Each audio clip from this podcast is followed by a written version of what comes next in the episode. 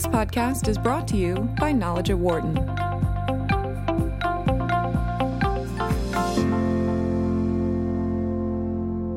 What is it that makes us who we are? Science seems to hold the answer.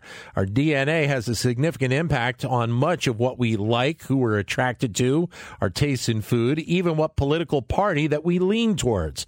A new book says that many of our most defining traits come from things that we have no control over, like our evolutionary past and our genes. The book is Pleased to Meet Me Genes, Germs, and the Curious Forces That Make Us Who We Are. It was written by Bill Sullivan, who's a professor of pharmacology and toxicology, as well as microbiology and immunology at Indiana University's Medical School. Bill is also a uh, graduate, PhD grad from here at the University of Pennsylvania, and a pleasure to have him joining us right now. Bill, welcome and welcome back to Penn for a while. Hi, Dan. It's a pleasure to be here, and always good to revisit Penn. Thank you for your for your time. So uh, it, there seems to be, I, I, think, and correct me if I'm wrong, a, a decent amount of research in trying to understand the relationship here. But why haven't we reached a better understanding of it? Do you think? I think a lot of the research outside of DNA is actually quite new, and even some of the discovery with with genes in our behavior is is is is uh, on the cutting edge because we've long appreciated they dictate physical traits, but we haven't appreciated how far genes can really impact personality and behavior. In combination with forces in the environment, which introduces the new science of epigenetics. And so you call them hidden forces. Obviously, part of this involves inside of our of our body where we don't uh, where we don't really uh, dig as much as as a general public. Correct? That's exactly right. This is, you know, we usually think of things that govern the self, our personality, our actions, those are fully controlled by some sort of entity in the mind. Uh, but we are finding that we are kind of like Pinocchio, okay? And there's a lot of strings attached to us. Some of those are genes, some of those are epigenetics, and some of those are even the microbes that reside within our gut. And they're pulling us in ways that we don't realize, that we're not fully conscious of. And so part of this it goes to even the laboratory that you're involved with uh, out at the at uh, Indiana University, correct? Exactly. Um, when I got my PhD at Penn, I worked in the laboratory at David Roos, and we studied this fascinating parasite called Toxoplasma gondii, mm-hmm. which amazingly is present in one third of the world's population. And we, most people don't even know that they have it. And there's emerging studies that this, this parasite, which lives in the brain for the rest of the person's life, can be influencing certain neuropsychoses, everything from schizophrenia to rage disorder to risk taking behavior. Now, genes are obviously for for each of us. Uh, we get them because of our, our, of our parents. Not everything though that we have in our life is, is from our parents. Obviously, there comes a point where the genes stop, and, and I guess our environment or our life experience takes over. Correct? In a way that is that is true. We are born with the genes that our parents gave us, and there's nothing we can do about that really. It's kind of like sitting at the poker table. You get a hand of cards; those are the ones that you have to play. Right. But what we have to realize is that there's multiple ways to play that hand, and that's where the environment comes in. So we can't take someone's genetic sequence and view it as a crystal ball. It's not going to tell us everything about complex behaviors like. Um, you know, um, you know, personality traits and what people are going to do with their lives. So it's not a crystal ball in that sense. And epigenetics is the study of how the genes that you have, the ones that mom and dad gave you, can be modified by factors in the environment. And we're not talking about changes in right. the DNA sequence, but we're talking about modifications to the DNA molecule itself or the proteins that associate with it that can change how the gene is activated. It can turn it up or turn it down, much like a volume knob. And so, how frequently eh, do we think that that, that is actually occurring today? Scientists are this is a very active area of investigation and it seems to be happening even before conception so there are activities huh. that men and women can engage in such as um, their diet whether they smoke or not whether they um, consume a lot of alcohol epigenetic changes are already being are already taking place on the sperm and egg of those individuals who are engaging in these behaviors What that exactly means in terms of fetal development has remained to be seen.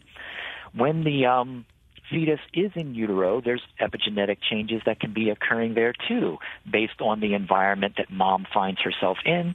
And then they actually occur throughout the rest of our lives because there's things we encounter in the environment that can modify whether our genes get turned on or off or somewhere in between. So let's talk about a, a, couple of areas, if we can, and I'll have you explain them a little bit further in, in terms of the, the, research that you've done and, and others have done, and, and what you talk about in the book. Uh, addiction is is obviously a big topic right now because of the opioid crisis. Sure. How how is addictive behavior being impacted by what happens with what we have with our DNA and our genes? Sure, that's a great example and very timely. So many people think that conditions like addiction to drugs or alcohol or addictions to food, which can lead to obesity, many people think these conditions are self inflicted. It's a failure of willpower. But the science shows that it's far more complicated than that. Genes clearly make some people more susceptible to food or drug addiction, so it's not simply a matter of self control. Some people have a thrifty metabolism, and these genes are maladaptive in today's world because it's so calorie rich and, and sweets are easy to find. Some people even have a gene for a sweet tooth. Mm-hmm. In terms of alcoholism, some people have genes that build hyperactive brains. So they're in this um, state of over excitability, and it provokes them to use alcohol to quiet the chaos in their head, which can lead to alcoholism. There's even evidence that our microbiome, all the trillions of bacteria that reside in our gut, can influence cravings for junk food, or even the ability to stay sober. So we can treat conditions like this much more effectively by learning the biology behind them rather than just simply dismissing it as a lifestyle choice. So then something like willpower to a degree is overrated. I, yes, I certainly don't mean to dismiss it out of hand. It's right. a it's a component of all of this, and you need strong support groups. And change is certainly possible. We're not trying to set up biological determinism here, but what we are saying is that we shouldn't be too quick to dismiss someone who is struggling with these problems, because it's not a simple matter of willpower. These genetic forces, these microbial forces, can be extremely potent. And uh, if we understand the nuts and bolts behind that at a molecular level, then we can come in and introduce new therapies that may be incredibly useful. And so that would, playing off of that, that would also fall into the category of the foods we eat and the types of diet that, that we actually have. Not going on a diet, but what we eat as a as a combined uh, uh, you know selection of meals over the course of a week or a month. Mom and Dad have always said you are what you eat, right? And yeah. it's it sounds boring and trivial, but that is so true. And uh, unfortunately, in this country, the Western diet is probably one of the worst things that we can do for ourselves. Just the extraordinary amount of, of sugar, fat, and salt that we consume on a regular basis is a far cry from what our bodies were evolved uh, to digest on the African plains. So that's why we have um, the, the sweet tooths and this drive towards fat. Those are calorie rich. And calories were very hard to come by back on the African plains. So we evolved bodies to be pretty thrifty in, with regard to metabolism. And now that we're surrounded by all these calories, it's having horrible effects in terms of obesity and diabetes. So we have to take control of the microbes in our gut, and our food can be a really important source for that because our microbes, it turns out, they produce substances that make us hungry, that make us crave the nutrients that they need. So there are certain species of bacteria that thrive on sugar or yep. species that thrive on fat, and they're going to make you hunger for those materials. So you get caught in this vicious um, feedback loop. But then we see the, the differences in what we crave, uh, even here within within our own country, within our own culture, from person to person. So, I, mean, it, you can even bring it down to an even smaller uh, level in terms of, of, of, the differences and the, the wants and the needs of people in their diets. Exactly. And that's where we can come back to genes as well, because, and this is one of the things that fascinated me, and actually, to be honest, one of the things that prompted me to write this book is that our genes can dictate what sort of foods and drinks we like or dislike. I mean that that's pretty powerful because if we we we think of our preferences for food and drink to be one of our most self-defining qualities. And here it is. We're you know like a puppet string genes are influencing us to like certain foods. For example i can't stand broccoli. I can't stomach it. Yeah. I, I i've been like that way all my life. Yeah. My da- my daughter's like that. And I was wondering all through my life, what in the world is wrong with me? You know, I see all these other people putting broccoli into their mouth and they're seemingly enjoying it. And I could never experience that. And it turns out I have a genetic mutation that builds and puts taste bud receptors on our tongues. So I, and I got tested for this. So I have yeah. the data and I can show my parents, look, I wasn't joking. This, this broccoli tastes extremely bitter to me because my taste buds are filled, um, you know, my tongue is filled with taste buds that bind to the bitter chemicals in broccoli. Well, I think I found it interesting that I guess there there was even a look. Uh, talk about somebody who's famous about Ozzy Osbourne and the fact that he is he has this innate ability to be able to drink a lot uh, and use drugs as well and still have a relatively healthy body. It's pretty amazing. Um, scientists actually sought out Ozzy Osbourne back in 2010. This is when genome sequencing was just coming online, so it was very expensive and very laborious. You would think that scientists would go after maybe the, the, the most intelligent people in the world or the most artistic or the most athletic. And well, to a degree, Ozzy is artistic. He is the Prince of Darkness, after all. Yeah. So um, they actively sought him out uh, because they were puzzled, just as you were. Why is this guy still alive after all he's done to his body, after all that drug and alcohol addiction? What's going on there? And maybe we can learn something about you know, um, at, at addiction, people who are um, sensitive to addiction in general by looking at his genome. So they sequenced it. Hopefully, the, can, yeah, go ahead. Hopefully, they searched out Keith Richards of the Rolling Stones as well, because he could be he could be in that same boat. I joke that Keith Richards is not built from DNA. There, he is built from something entirely extraterrestrial. I don't yeah. know what it could be, but you know that is that is a um, remarkable specimen as well. Mm-hmm. But they they they got DNA um, from Ozzy. He was all on board with this. He was fascinated by it, even though he joked that the only gene he knew anything about was the guy in Kiss, referring to Gene Simmons. right, right. So scientists assembled this I call it the DNA Diary of a Madman, uh, stealing one of the titles of his of his albums. And they found a never before seen mutation in a gene called ADH4, which is interesting because that's an alcohol dehydrogenase that resides in the liver, and it hmm. detoxifies alcohol. So the rest of the mechanism hasn't been fully worked out, but scientists have speculated because of that mutation, Ozzy might be better able to process alcohol, detoxify it more quickly. Do they know how quickly that, that actually occurs? Because I would think and and again, part of this is just going off of the stories that you hear. It would have to be a, a, relatively quick turnaround process. It may be. Like I said, more research needs to be done to answer those specific questions, but it's probably not a coincidence that he's got a variation in a critical liver enzyme that processes alcohol. Right. He also had some variations in a variety of um, genes that encode for neurotransmitters and some other, um, you know, facets of the brain that make him six times more likely to crave alcohol in yeah. the first place. So he probably has one of these hyperactive brains that I talked about earlier, which is normally calmed down by a neurotransmitter called GABA, which looks exactly, well, not exactly, but very similar to alcohol. So alcohol is basically a form of self-medication to calm the brain down. A bad medication, but it calms yeah. the brain down. One of the other areas I wanted to touch on with you is the decisions we make uh, when we're looking for a partner, uh, husband and wife, uh, you know, partner in general, uh, to spend the rest of our lives with. How does that factor into uh, the, the the the genes and the DNA that we have? There's some really fascinating studies, um, one of which relates to genes, and another one which actually relates to the microbes in our gut, which is very surprising. So the the I, I, I when I started to research this, this was another topic that was kind of personal to me. I've I've withstood my fair share of rejection throughout my single years, and I was always wondering, okay, well, what's wrong with me? And I feel much better about it. And people who read this book will probably feel better too, because it's more like organ rejection when someone turns you down. So let me explain that.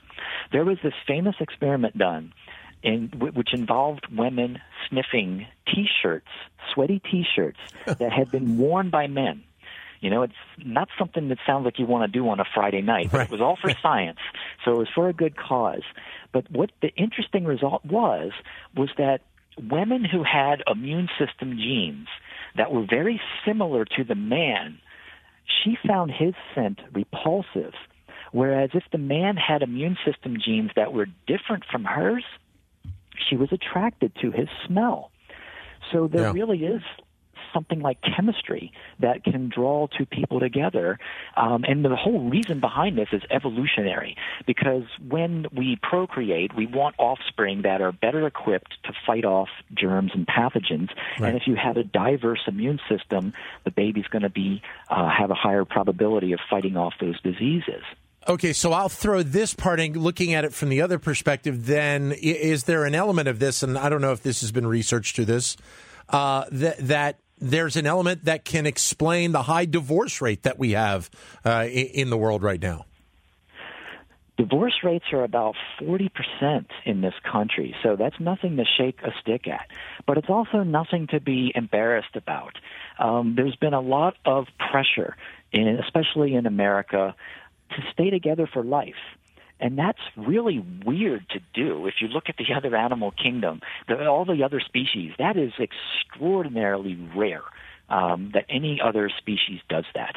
So we're unusual in that regard. And I'm not saying that people should stop doing it or you know, if you can live with the same person until you're 80 or 90, that's fantastic. I hope to be one of those people. Right. But you shouldn't feel bad. Monogamy is very weird um, in in terms of um, in coupling in the animal kingdom. Helen Fisher wrote some fantastic books about this. She's an anthropologist that has studied this probably more than anybody else on Earth. And what we usually find in species that pair bond, which again we're only talking about like five percent of all the species in the world, mm-hmm. the, the ones that pair bond usually do so only for a certain number of years. And that number of year correlates directly to when the child can start to take care of itself or when the offspring can take care of itself. Mm-hmm. And then the parents usually go their separate ways. Some of them stay together and have another child. That's called um, serial monogamy. But others find different partners and diversify their genetic portfolio. There's pros and cons to each side. So you get genetic diversity if you have multiple partners, but you also get family units, which can be tremendous strengths if you stay with the same individual. You also talk about uh, uh, people's beliefs, uh, and I wanted to touch on that for a minute. And and I think the assumption is from a lot of people that some of the beliefs that we have are passed down from our parents, from our other family members. Uh, but then when you get into something like politic uh, politics, political beliefs. It, it, it can start to separate a little bit because of maybe of outside influences. It certainly can. Pol- this is a realm of science. It's called genopolitics. And certain researchers have basically looked at people on the far right and the far left and tried to see what kind of genetic differences exist between the two, if any. So one of the most interesting genes that have fallen out of these studies so far is a variation in something called DRD4. This is a gene that encodes a dopamine receptor dopamine's a critical neurotransmitter in the brain that drives us towards rewards. Mm-hmm. And it is variable amongst the human population. Some people have a variation of this receptor that causes them to engage in more risk taking and novelty seeking behavior. They're more exploratory. So that variation tends to be associated with liberals. So that I found that to be very fascinating that there could be a thread of our biology that tugs us towards one end of the political spectrum or the other. So that was fascinating. We're joined by Bill Sullivan, who is the author of the book Pleased to Meet Me uh, Genes, Germs, and the Curious Forces That Make Us Who We Are. I wanted to finish up talking about, about social media because of the fact we're in this digital culture. We're so influenced by it, we're so impacted by it on, on a daily basis how is our society and the digital culture playing a role in this as well? It certainly impacts us on a number of levels. It can affect your mood, for one thing. So, Facebook, unbeknownst to its users, conducted a study several years ago where they selected certain members of Facebook and then just started putting a whole bunch of either negative posts or positive posts on their page. And again, the user was oblivious to this. They were not informed. Mm-hmm. Turns out that people who were flooded with negative posts started posting more negative things people flooded with positive posts started posting positive things. So we can certainly be influenced at a subconscious level based on what we're reading in in social media. So we need to be vigilant about that. Another important point about social media is that our brain loves to hear when people agree with us. You see a flash of dopamine associated with this. Our our, our brain eats that up like candy. Social media makes it incredibly easy to generate echo chambers. So all we do is preach to the choir all the time and disparage the other side without really getting to know them or appreciate the merits that might be in their arguments. So again, with social media, it's important that we step outside mm-hmm. these echo chambers once in a while and meet people who are different than you. And it's probably important to, to, to take some of these ideas you bring in the book and think about them long term moving ahead, correct? Yes, I dedicated um, sections of each chapter on how we can utilize this knowledge for power because I believe it can be an important agent for change. By right. exposing these hidden forces, we'll get to know ourselves better, and just as important, we'll get to understand people who are different than us. Bill, pleasure to have you on the show. Again, welcome back to Penn for a little while, and good luck uh, with the book. Thank you so much, Dan. Thanks for having me on the show. Thank you. Uh, the book again, Pleased to Meet Me Genes, Germs, and the Curious Forces That Make Us Who We Are. Bill Sullivan at Indiana University is the author of the book, which is available in bookstores and online for your purchase right now. For more insight from Knowledge at Wharton, please visit knowledge.wharton.upenn.edu.